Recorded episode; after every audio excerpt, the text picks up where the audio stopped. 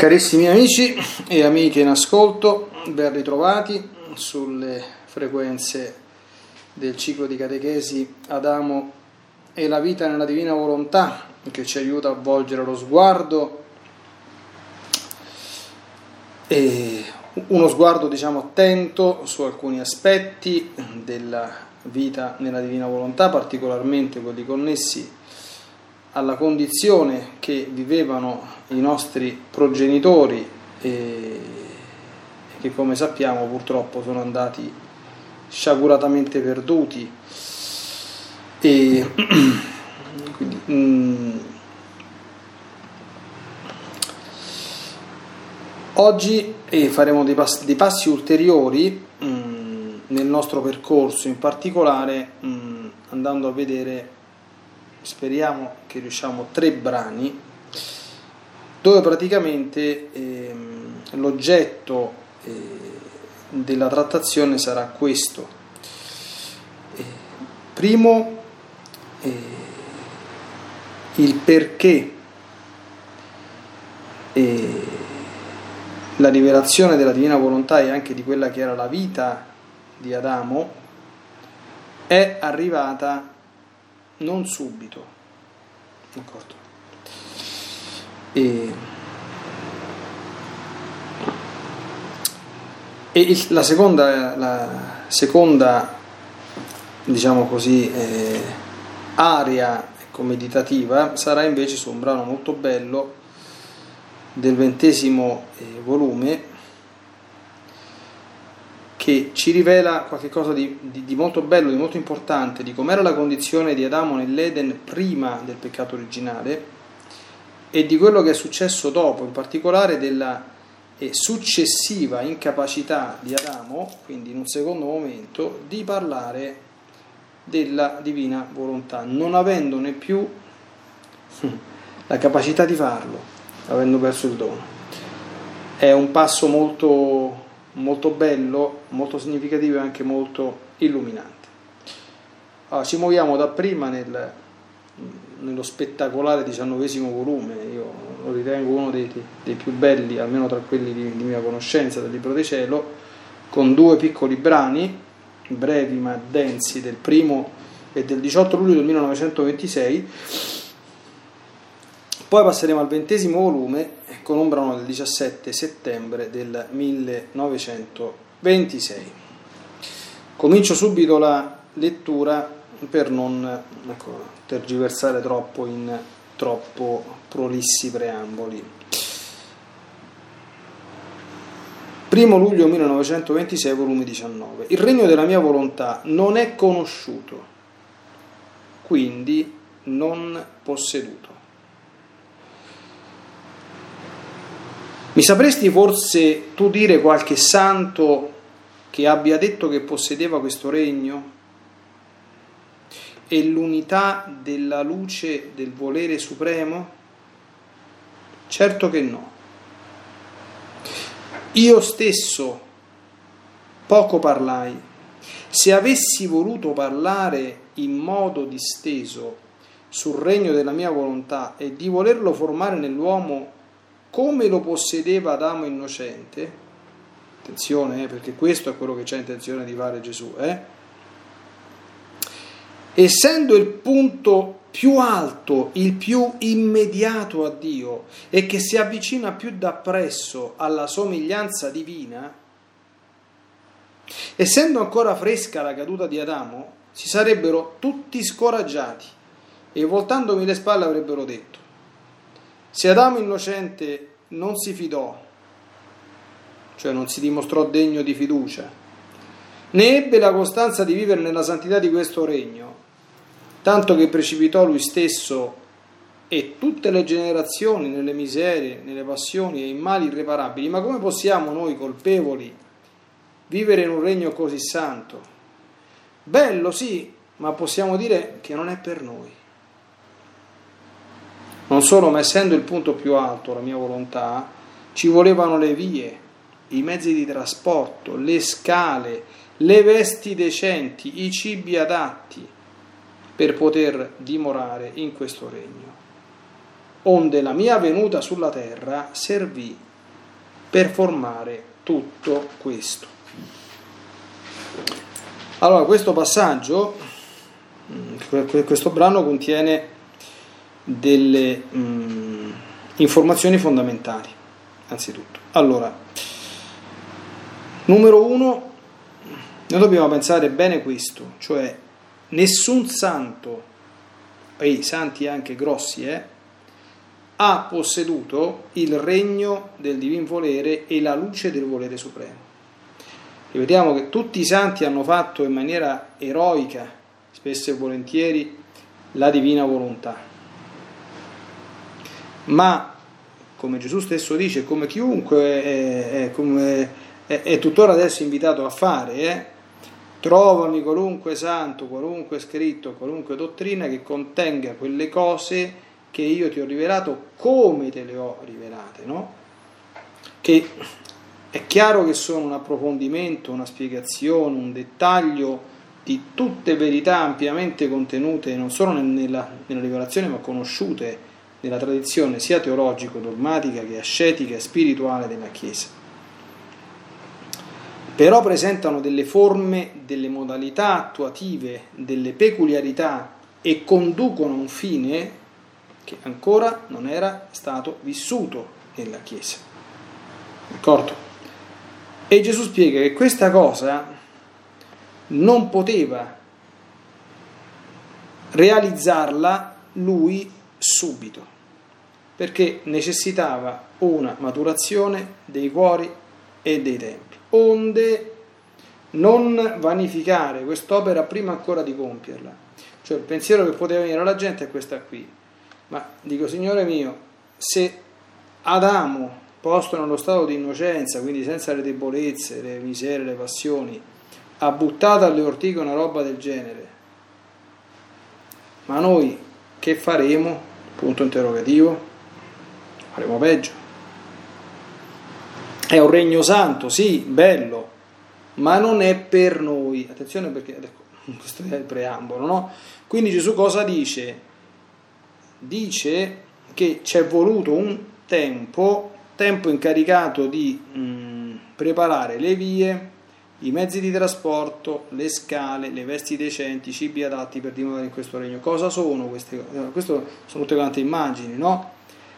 Qui si parla di due millenni di sacramenti, di due millenni di preghiere, di vario genere, sapete che anche la, la, preghiera nella Chiesa a suo tempo fece delle, delle catechesi su, sulla preghiera, no?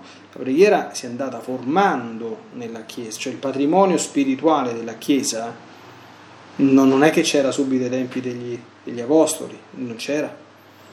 Il rosario, per esempio, domani è la festa di San Domenico, secondo la tradizione il rosario è stato rivelato dalla Madonna a San Domenico, quindi nel 1200 la Via Crucis, per esempio, non c'era, la Via Crucis pare che se la sia inventata San Francesco per devozione alla passione di Gesù, poi il mio omonimo San Leonardo da Porto Maurizio, quattro secoli dopo, l'ha diffusa a spada tratta, insomma, tutto spiano in tutta Italia, d'accordo? Ma non c'era.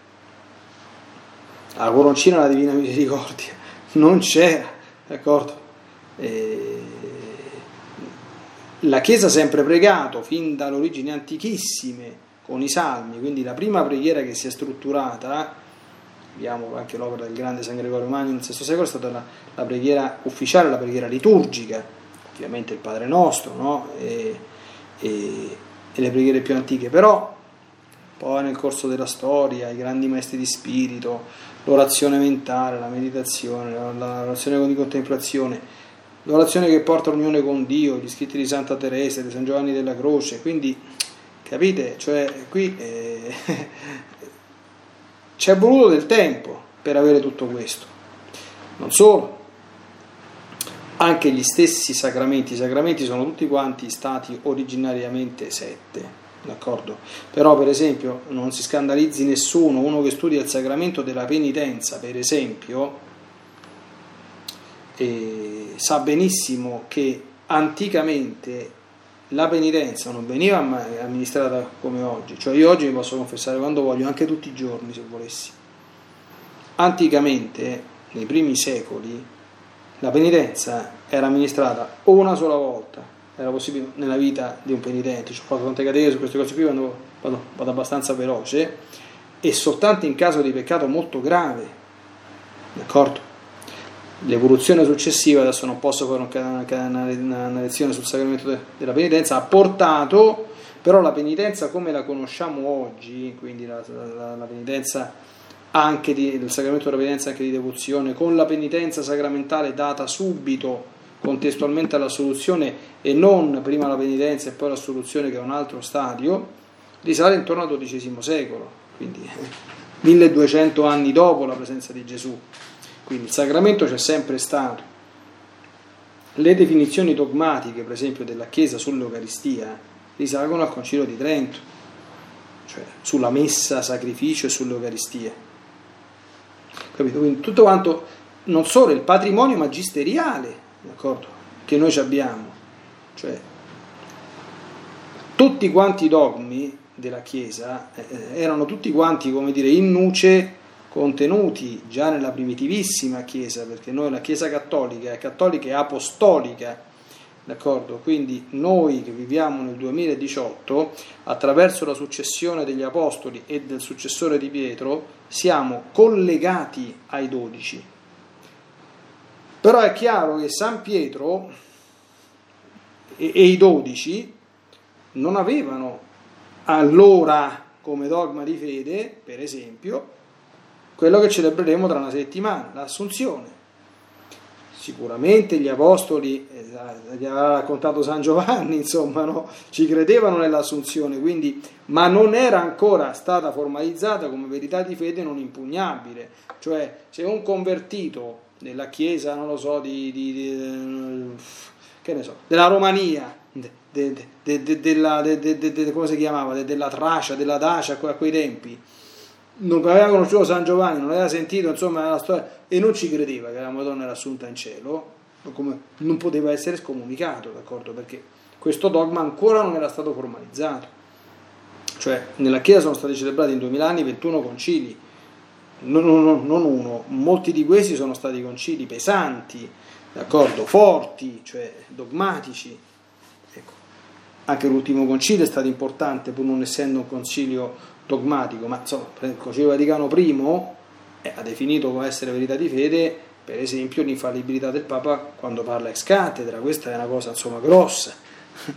D'accordo? Quindi c'è stato un, e poi non soltanto uno sviluppo, quindi uno, uno sviluppo dal di dentro, eh, attenzione, eh, lo sviluppo del dogma e anche la, lo, lo, sviluppo della, della pratica e della comprensione dottrinale dei sacramenti, non è un cambiamento, è uno sviluppo dal di dentro. Questa è la dottrina, questa, questa è la mens rigorosamente cattolica, però viviamo oggi nel, 2006, nel 2018, voi sapete, no? Cioè io quando ho insegnato un pochino, ho insegnato fisiologia, una domanda per, per, per, per, vedere se lo studente aveva capito bene alcune cose, io gli dicevo, dico, senti un po', ma secondo te è meglio la Chiesa oggi o è meglio la Chiesa del 100 d.C.?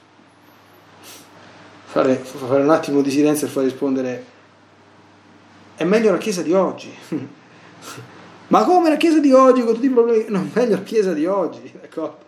Perché la coscienza della Chiesa del 2018 dite, è diversa da quella che c'era negli, negli antichi tempi e anche alcune, alcune cose vanno crescendo no? nel corso del, del, tempo, nel corso della, della storia, la coscienza anche morale della Chiesa cresce.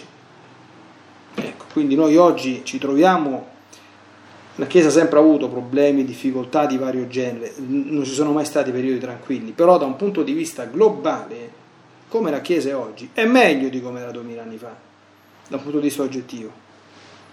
Poi che l'amore verso Gesù, che l'amore verso la Madonna magari possono essersi raffreddati, tutto quello che... cioè questo è, lo lasciamo giudicare al nostro Signore e si vedono tante cose, ma da un punto di vista oggettivo eh, altrimenti il nostro Signore non avrebbe atteso questi tempi per introdurci in queste verità forti, belle, ma anche insomma impegnative. Occorreva una preparazione. Quindi attenzione, eh, il regno della mia volontà non è conosciuto, comincia così, quindi non posseduto.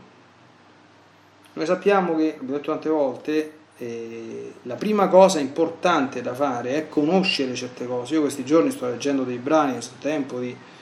Ma guardate che sono, per esempio, nel, nel volume di 19 ci sono dei passaggi, il capitolo che parla della differenza che c'è tra il fare tra le virtù e la divina volontà. Lo, lo cito 19, volume 19, 9 aprile 1926. Se uno lo leggesse e ci stesse a meditare due mesi, non sarebbe fatica sprecata, è veramente spettacolare proprio. È proprio una luce, cioè conoscere quelle cose, cioè apprenderle, cioè e quantomeno confrontarci, confrontarci, uno può anche non crederci, ma Solo confrontarsi con quel mare di luce, ma è una grazia immensa, immensa. Quindi quello è il primo passo. Conoscere non significa possedere, attenzione, eh? recentemente la lettera della Congregazione della Dottrina della Fede, sottoscritta dal Papa, ha messo in guardia dalle nuove eresie, una è il neognosticismo. Il neognosticismo afferma che se uno conosce delle dottrine sublime ed elevate, Già per questo diventa santo e già può stare tranquillo, assolutamente. Eh.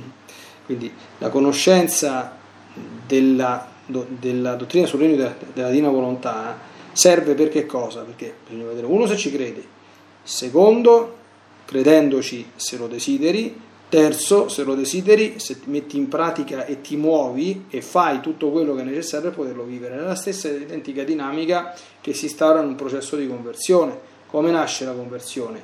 Come dice San Paolo, come crederanno se nessuno gliela annuncia? Quindi la, la conversione nasce dalla predicazione del Vangelo, cioè da uno che ti mette in condizione di conoscere che Gesù Cristo è venuto sulla terra e quello che ha predicato. Poi bisogna vedere, ci credi o non ci credi?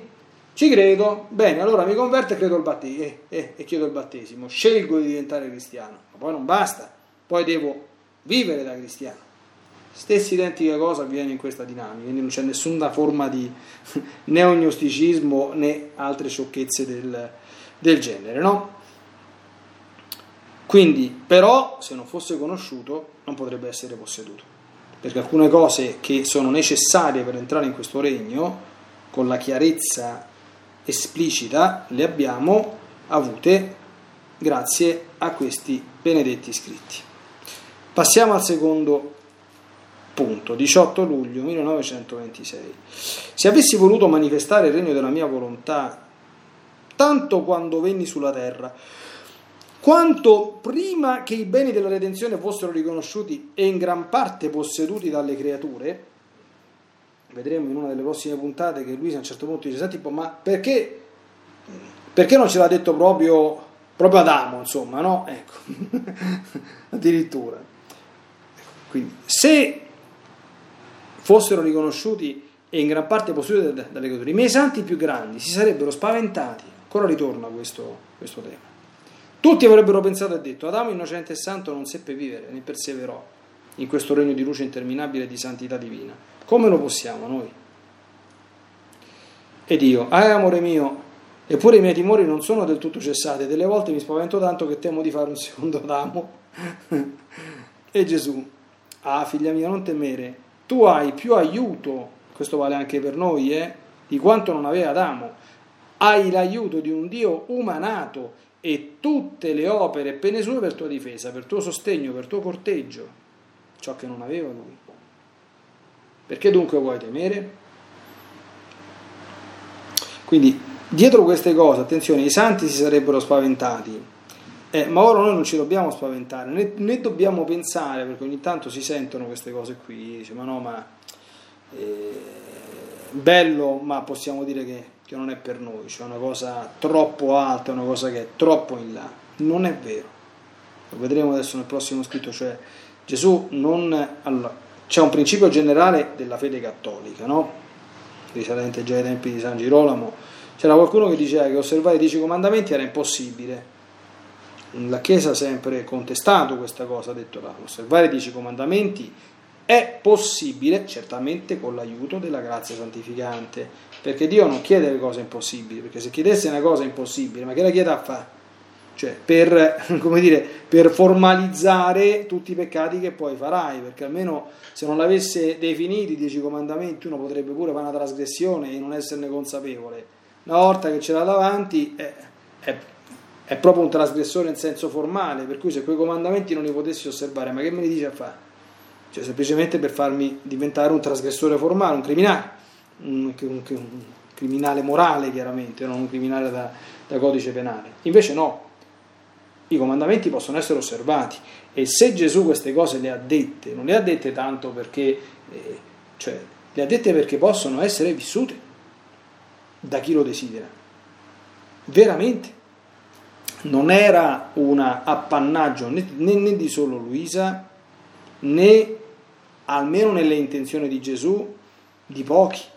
Gesù afferma in alcune parti degli scritti che purtroppo pochi si metteranno in condizione di poterlo vivere, perché pochi faranno tutto quello che è necessario, perché non è una cosa abbordabile facilmente, cioè mettere sotto i piedi la propria volontà umana in tutto e per tutto senza dargli più neanche un respiro, perché questo, proprio detto in parole poverissime, è vivere perfettamente nella divina volontà, è mica operazione tanto semplice? È un'operazione bellissima, fruttuosa, eh, ma che richiede anche dei grandi sacrifici, insomma, all'anima. Eh?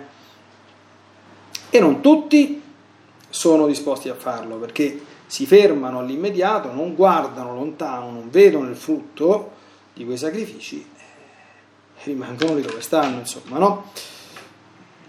Bene, adesso passiamo rapidamente dallo scritto un po' più lungo che ci eh, terrà compagnia per questa seconda parte della eh, odierna catechesi. E stiamo al volume 20, 17 settembre 1926. Ah, l'uomo col sottrarsi dal nostro volere, l'uomo chiaramente è l'uomo Adamo, perdette il suo posto rimase senza la casa nostra, esposto a tutti i pericoli. Tutti lo possono toccare per fargli del male. Pazzesco questo qui, no? Gli stessi elementi sono superiori a lui perché posseggono una volontà suprema, mentre lui possiede una volontà umana degradata che non sa dargli altro che miserie, debolezze e passioni. Preferisco questo brano, come dire, leggerlo e e commentarlo, non leggere e poi tornare indietro, fermarmi su questi punti. No? Allora, vediamo questo. L'uomo Adamo si sottrae al volere divino, perde il suo posto, rimane senza la casa nostra. Bellissimo questo qui, no? La divina volontà definita la casa nostra, cioè la nostra abitazione. Capite la, l'idea della, della casa? Uno dentro la casa ci vive, Tante volte Gesù usa, usa questa immagine, no? uno dentro, dentro la casa ci vive, si muove nelle stanze, le conosce, le abita, quindi è il suo habitat. E attenzione, e attenzione, esposto a tutti i pericoli, tutti lo possono toccare per fargli del male. Capite cosa significa, no? Gli animali, specialmente gli animali, le belve, d'accordo, con i serpenti velenosi, a noi se ci acchiappano ci si mangiano. Questo è conseguenza diretta, questo Gesù lo afferma chiaramente, la Chiesa ha sempre affermato che eh, tra le conseguenze della colpa d'origine c'è il disordine del creato questo si capisce benissimo dal libro de, della Genesi, no? San Paolo afferma nelle sue lettere la creazione stessa attende con impazienza la rivelazione dei figli di Dio perché è stata sottomessa alla caducità non per suo volere ma per volere di colui che l'ha sottomessa e nutre la speranza di essere lei pure liberata dalla schiavitù della corruzione. Sulla base di questi passi la Chiesa ha sempre insegnato che il peccato originale ha influito in negativo sullo stesso creato e ha causato un disordine anche al di fuori dell'uomo cioè la creazione si è ribellata, il disordine è entrato nella creazione Dio non è il creatore dei terremoti, Dio non è il creatore delle alluvioni, Dio non fa queste cose, eh? Dio non è il creatore de, de, de, del disordine nella, nella, natura, Dio sicuramente non è il creatore, eh, non è il creatore eh, del, del, fatto che, che, in natura si scannano gli animali tra, tra, tra, tra di loro anche. Questa non è roba che viene da, da, da, da Dio, questo è tutto quanto figlio di un disordine grande, però cosa si aggiunge, si specifica qui? Da cosa dipende? Gli elementi sono superiori a lui perché posseggono una volontà suprema, mentre lui possiede una volontà umana degradata, cioè il creato è rimasto nella divina volontà da cui è uscito, l'uomo no. Per cui paradossalmente, pur essendo l'uomo il principe del creato, perché ha la ragione, quindi è un essere pensante, intelligente, sotto certi punti di vista è inferiore al creato, perché lui ha perso la divina volontà e sta in balia di una volontà degradata e a volte proprio debosciata. Cioè, ragazzi, basta vedere, seguire i telegiornali quotidiani che al peggio non c'è mai fine, insomma, no? Ecco. E la creazione no, un albero non, mica, non ha mica perso la, la connessione con la divina volontà, d'accordo? No, tutti fanno nel creato il loro lavoro, così come è uscito dalle mani dell'Altissimo. Allora, siccome ha perduto il suo principio, proseguo la lettura, no, attenzione, eh, possiede una volontà umana degradata che non sa dargli altro che miseria, debolezza e passione una condizione molto triste, quella dell'uomo decaduto. E siccome ha perduto il suo principio, continuo a leggere, il suo posto è rimasto senza ordine, disarmonizzato con tutti e non gode pace neppure con se stesso. La, cioè, guardate che la stragrande maggioranza purtroppo degli esseri umani vive esistenzialmente, non c'è bisogno di, di, di dimostrazioni, vive questo all'ordine del giorno. Quindi, niente ordine. L'ordine è una delle caratteristiche più importanti nella vita nel, nel, nel, divino, divino Ordine sotto tutti i punti di vista. Ordine interiore, ordine esteriore, ordine nelle cose, dappertutto disarmonizzato con tutti, la mancanza di armonia a tutti i livelli, d'accordo? A tutti i livelli. Pensiamo a come sono le nostre relazioni interpersonali. Possiamo dirci che siamo perfettamente armonizzati con tutto e con tutti, compresi gli ambienti di lavoro, gli ambienti familiari, le relazioni di parentela, dipendiamo da tutto quello che, che vogliamo. E non gode pace neppure con se stesso quante sono le persone che possono dire io vivo abitualmente in pace con me stesso, con Dio e con tutti? Non credo che siano tanti. Sentite come rincara la dose, sicché si può dire che il solo essere ramingo in tutta la creazione, che per diritto nulla gli tocca, ha perso tutto. Il ramingo il ramingo mi fa pensare a, a, alle saghe di, di, Tolkien, no? I raminghi, d'accordo? I raminghi sono quelli che vanno appunto vagando in giro, disperati, senza fissa dimora, capito? Persi, ecco. Il ramingo.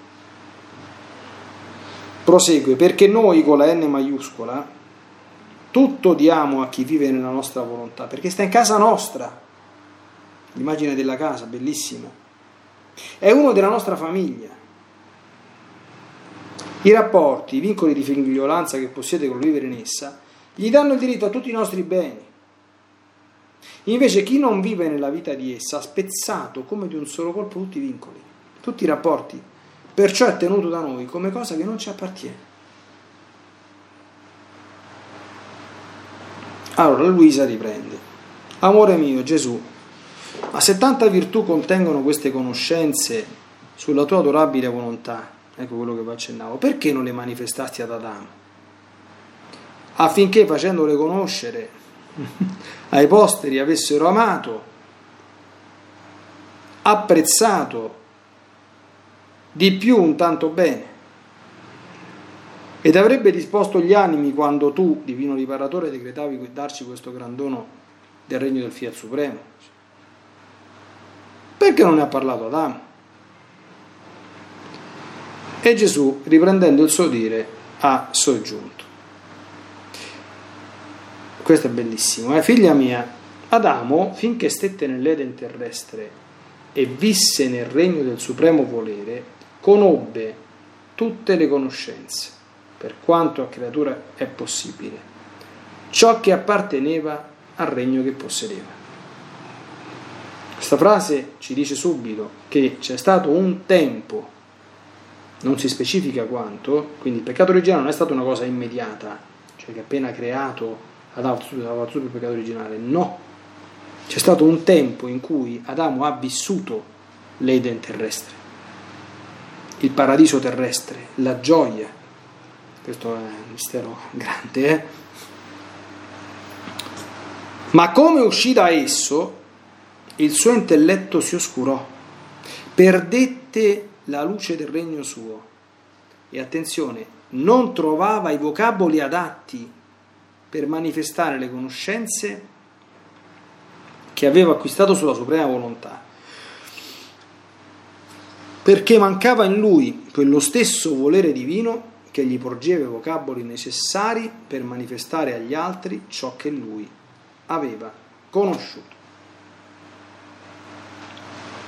Questo da parte sua, molto più che ogni qualvolta ricordava la sua sottrazione alla mia volontà, il bene sommo che aveva perduto, aveva tale stretta di dolore da renderlo taciturno, perché rapito nel dolore della perdita di un regno sì grande, e di mali irreparabili, che per quanto Adamo potesse fare non gli era dato di riparare, ma ci voleva quel Dio stesso che aveva offeso a porvi rimedio.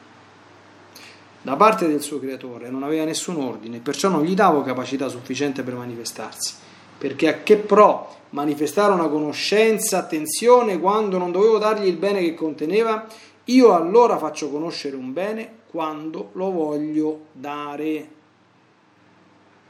Allora, qui bisogna, bisogna, seguire bene il discorso che fa Gesù, è bellissimo. Eh?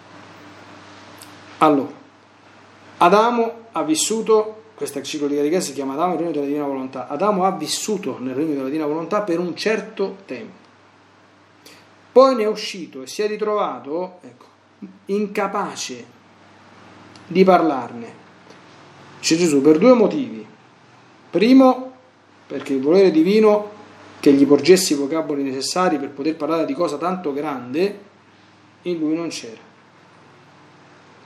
Quindi chi parla della divina volontà faccia sempre un bel po' di, di preghiere perché per parlare di questo mondo eh, Gesù stesso usa un linguaggio che a tratti diventa un linguaggio tecnico che poi si impara, no? E, perché non è mica tanto semplice parlare di un mondo divino per noi, totalmente divino per noi che siamo eh, eh, viatori, quindi in corso di via, non ancora arrivati, non ancora in grado di poterlo comprendere perfettamente. Eh.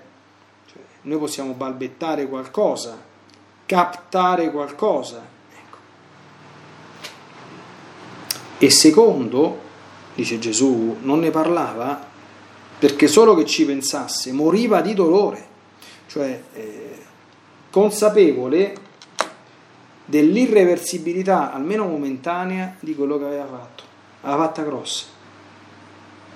Perché perdere una volontà divina a causa di un disordine della volontà umana necessitava necessariamente che ci fosse il soggetto offeso, Dio, come di fatto poi avvenne, che incarnandosi, quindi vivendo con una volontà umana, ridonasse all'uomo la volontà divina perduta.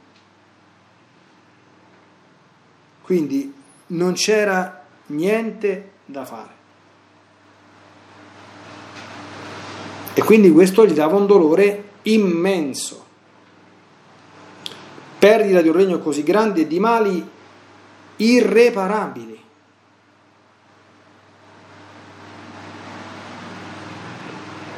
Che per quanto Adamo potesse fare non gli era dato di riparare, ma ci voleva appunto questo qui. Allora, qui dobbiamo fare attenzione. Dobbiamo fare attenzione perché l'esperienza di Adamo insegna.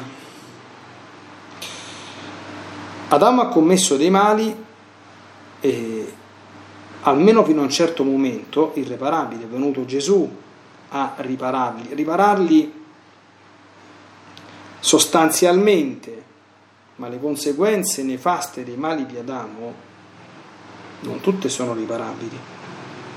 Cioè anche chi entrerà nel regno della divina volontà, per esempio, morirà. Quindi nessuno si va a inventarsi le favole che si diventa immortali, eh? morirà, d'accordo? perché l'unica creatura che non è passata per la morte come la conosciamo noi, è ancora viva teologicamente la diatriba, la Madonna è morta, non è morta, tutti sono da cioè, la Madonna non è morta, sicuramente non ha subito la corruzione, ma sicuramente non poteva morire come moriamo noi perché la morte è conseguenza del peccato originale. Quindi il massimo che si può concedere, e, in effetti così si chiama in Terra Santa, a Gerusalemme, il luogo dove si ricorda il transito di Maria, si può concedere che la Madonna sia addormentata, si chiama la dormizio Maria. Quindi si è addormentata e quando ha aperto gli occhi si è ritrovata assunta in cielo. Ecco, ma questa è un'esclusiva di Maria Santissima perché c'era il peccato originale, oltre ad avere il dono della, della divina volontà. Questo non lo può vivere nessuno questo qui. Quindi c'è un ripristino di alcune cose ma non si, cioè il, il regno della divina volontà è un ritorno alla condizione delle origini, veramente sì, è promesso una felicità terrestre da Gesù in tantissime parti degli scritti, lo vedremo, sì, è promesso una sorta di nuovo Eden, sì, ma non è esattamente la stessa cosa.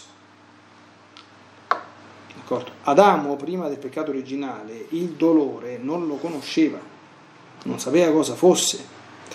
Chi entra nel regno della divina volontà sarà felice, leggevo uno scritto proprio oggi, anche nel dolore. Questa è la bella notizia, ma il dolore non può scomparire dopo che sul pianeta Terra è entrato il peccato. Non può. Non può perché tra l'altro un figlio di divino volere è chiamato a farsi carico del dolore e quindi di porre un argine ormai nel mondo più degli altri, d'accordo? In unione con le sofferenze di Gesù. Quindi alcuni mali purtroppo sono irreparabili. Noi dobbiamo sempre essere, allora i peccati non dobbiamo farli, d'accordo? Perché non è affatto la stessa cosa fare un peccato o non fare un peccato. Su questo argomento io desidererei adesso fermarmi un attimo che è connesso, anche se esce un pochino dal tema in senso stretto della divina volontà. Allora, è chiaro che la, la cosa migliore riguardo il peccato è non farlo, d'accordo? Perché se, se tu a una persona gli dai una cortellata, eh, dici, eh vabbè, ma la cortellata gliela do sul braccio, non è mortale. Poi se mette i punti e ci cuciamo la ferita, che discorso è? è meglio che gliela dai una coltellata, no? D'accordo?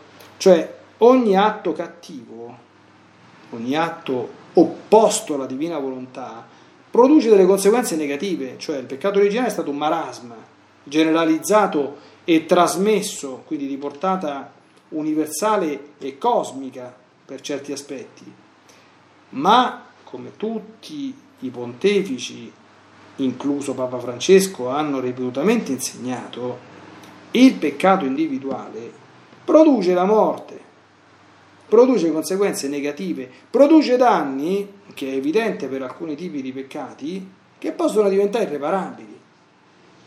Cioè, se io una persona prendo una rivoltella e gli sparo, eh, cioè,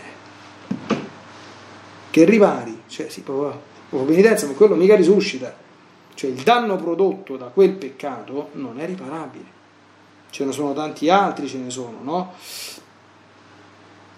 Quando una persona, come dire, esagera con una vita di, proprio da debosciato, dissoluta, d'accordo? Per lui è possibile la conversione, sempre, d'accordo? E ottenere il perdono.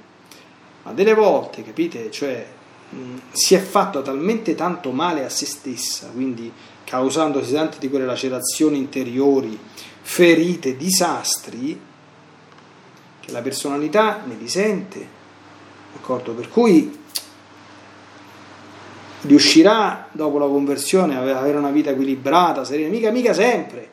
E questo mica, mica dipende dal fatto che Dio non gli vuole più bene, no. cioè ha fatto dei danni grossi, d'accordo? Ecco, questo per dire, ragazzi, cioè, mh, mm, c'è un passo della lettera di... Noi non, non dobbiamo mai crogiolarci, mai crogiolarci su tanto Dio mi perdona, quindi ho tante catechesi invece in passato, no? La Divina Misericordia è una delle cose più belle che esiste, ringraziamo, e ringraziamo Dio che esista, se no sarebbero veramente guai, grossi. Ecco, ma la Divina Misericordia non deve mai diventare una sorta di incentivo al male, con la scusa che tanto Dio mi perdona. Perché il male produce danni, alcuni danni sono irreparabili, non sono irreparabili soltanto quei danni che oggettivamente appaiono come tali. Se io ammazzo una persona, la persona non risuscita. Ma ci sono anche altre cose, quindi altre conseguenze nefaste delle azioni brutte e negative, che possono ingenerare situazioni irreversibili. Pensate ai matrimoni che si sfasciano, no? I matrimoni che si sfasciano di che cosa sono figli? Di peccati su peccati, su peccati, su peccati, su peccati, su peccati, su peccati. E poi quando uno smette, può darsi che sia troppo tardi, perché se la persona che ti sta vicino tu l'hai massacrata, l'hai distrutta, non è che non ti vuole perdonare, non ce la fa proprio più.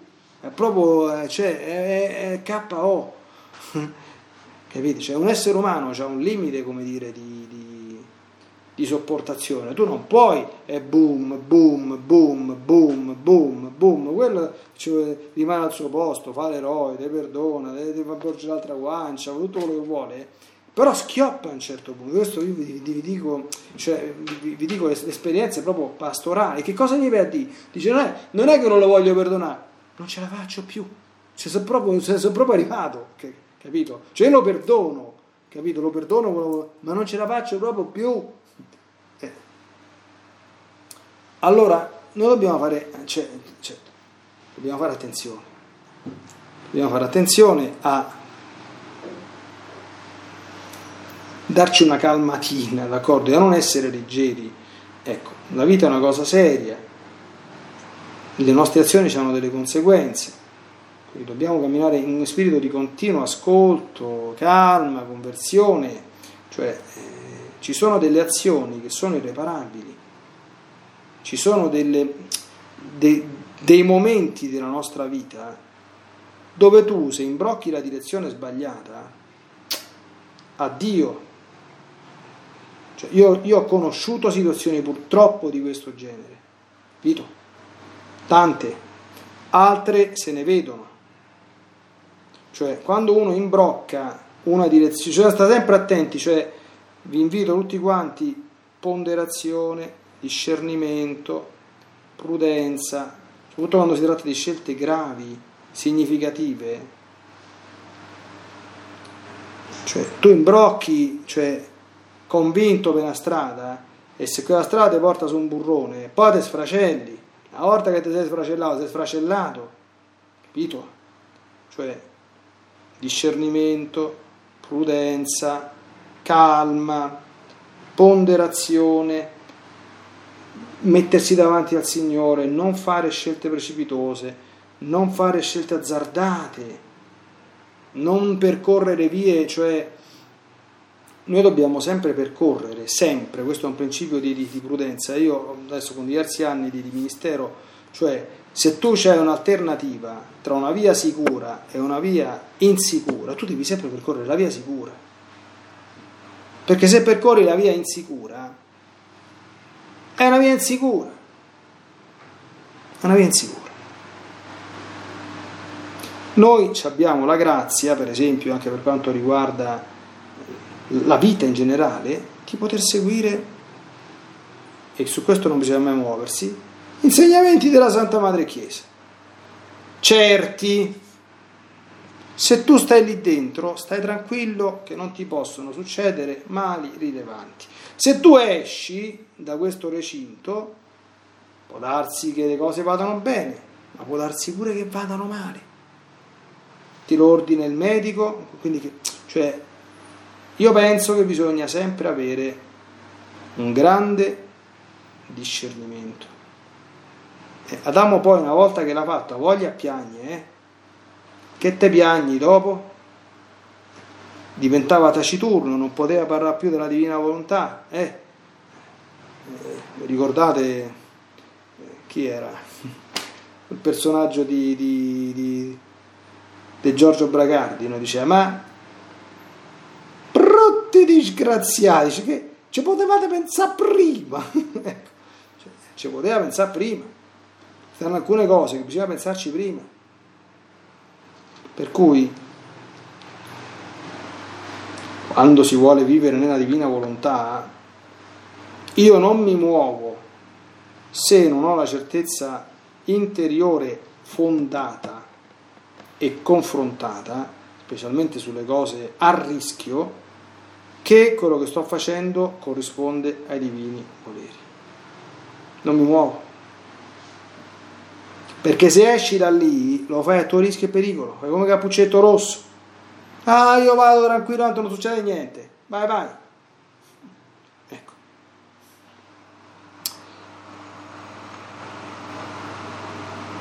Allora,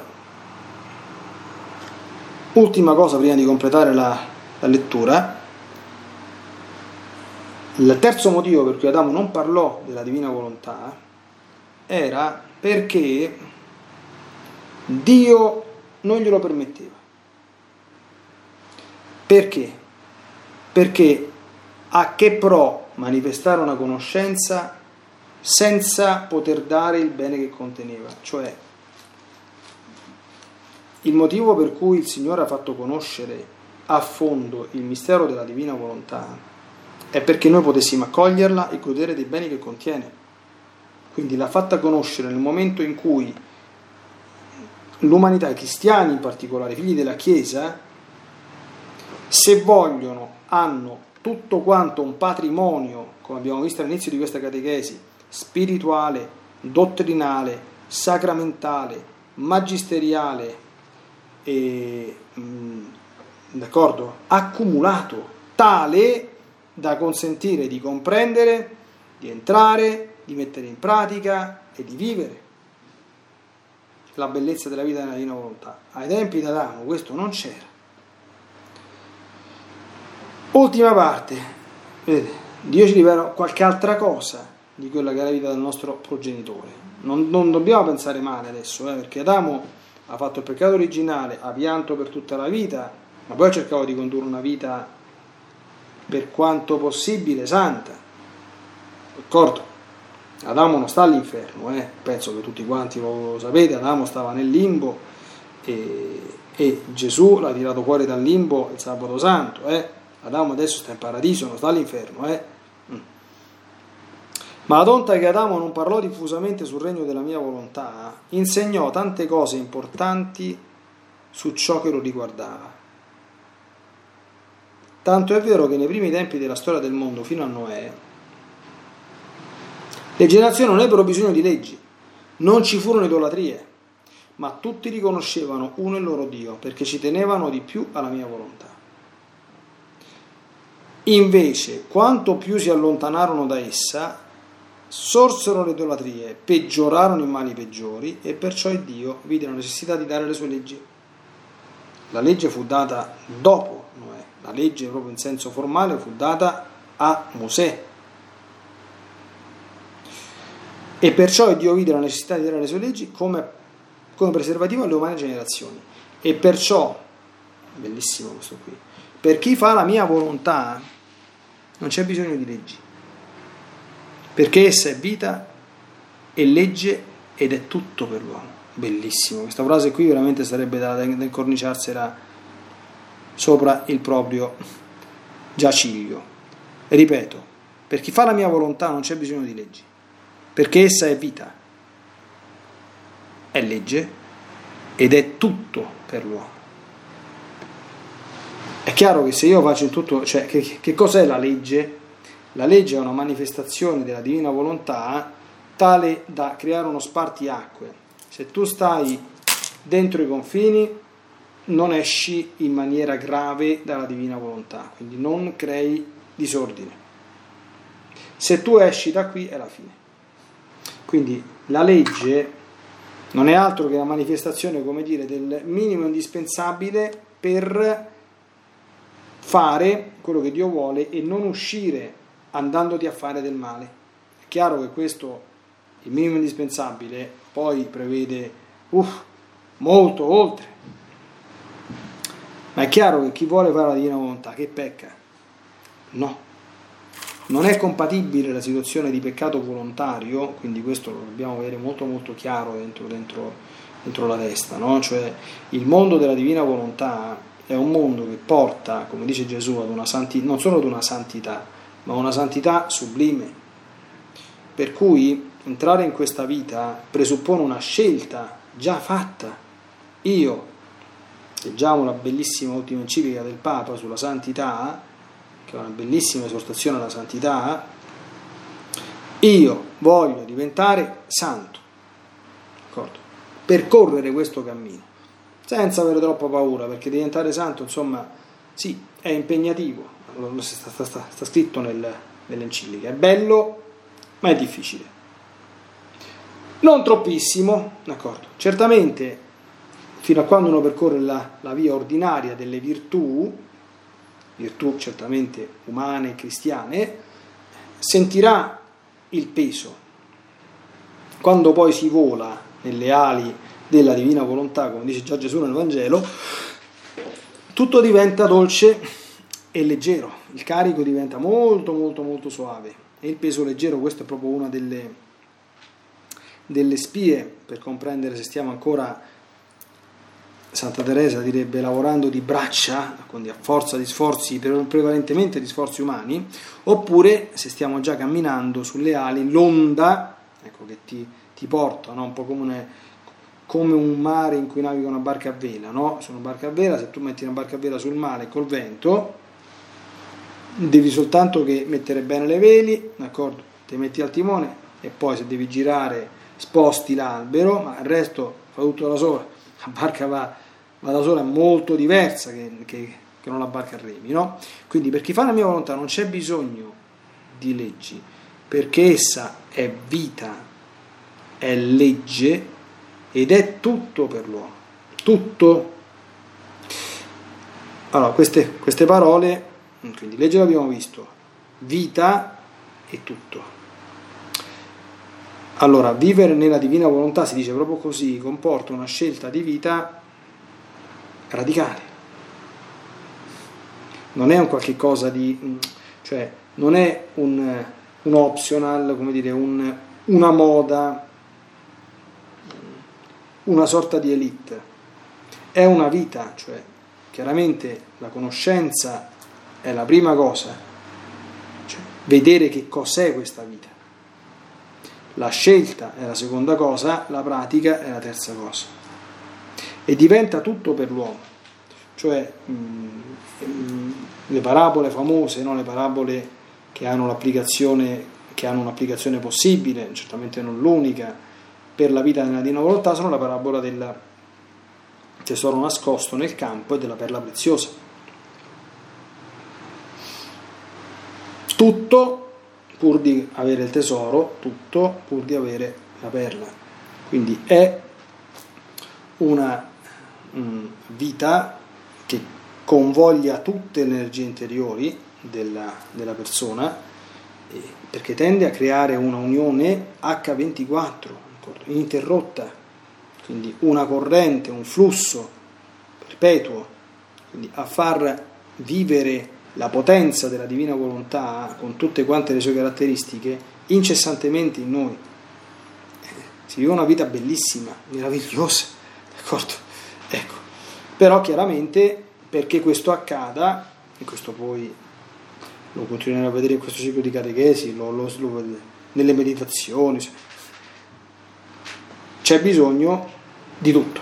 Quindi tutta l'energia, diciamo, complessiva dell'essere umano, della creatura umana che vuole entrare in questo mondo, deve essere convogliata verso questo obiettivo. E, e quando questo c'è, sicuramente è soltanto questione di tempo, perché Gesù, come qui spiega, ha fatto conoscere questo bene perché intende darlo, non per farci lucubrare o per, eh, o per creare nuovi gnosticismi, ma per illuminare una via aurea da percorrere, perché possiamo dare a Dio il massimo della gloria che possiamo dare, possiamo portare a portare all'umanità il massimo del bene possibile e immaginabile che si possa fare e possiamo, oltre che sperare nella felicità celeste, cominciare a vivere realmente quello che Dio vuole, anche una felicità terrestre, quella felicità che Adamo perdette e che il Signore desidera restituire alle creature che si dispongono ad accoglierlo. Detto questo, saluto tutti quanti con la mia benedizione, ci sentiamo per chi crede la prossima settimana. Fiat Ave Maria.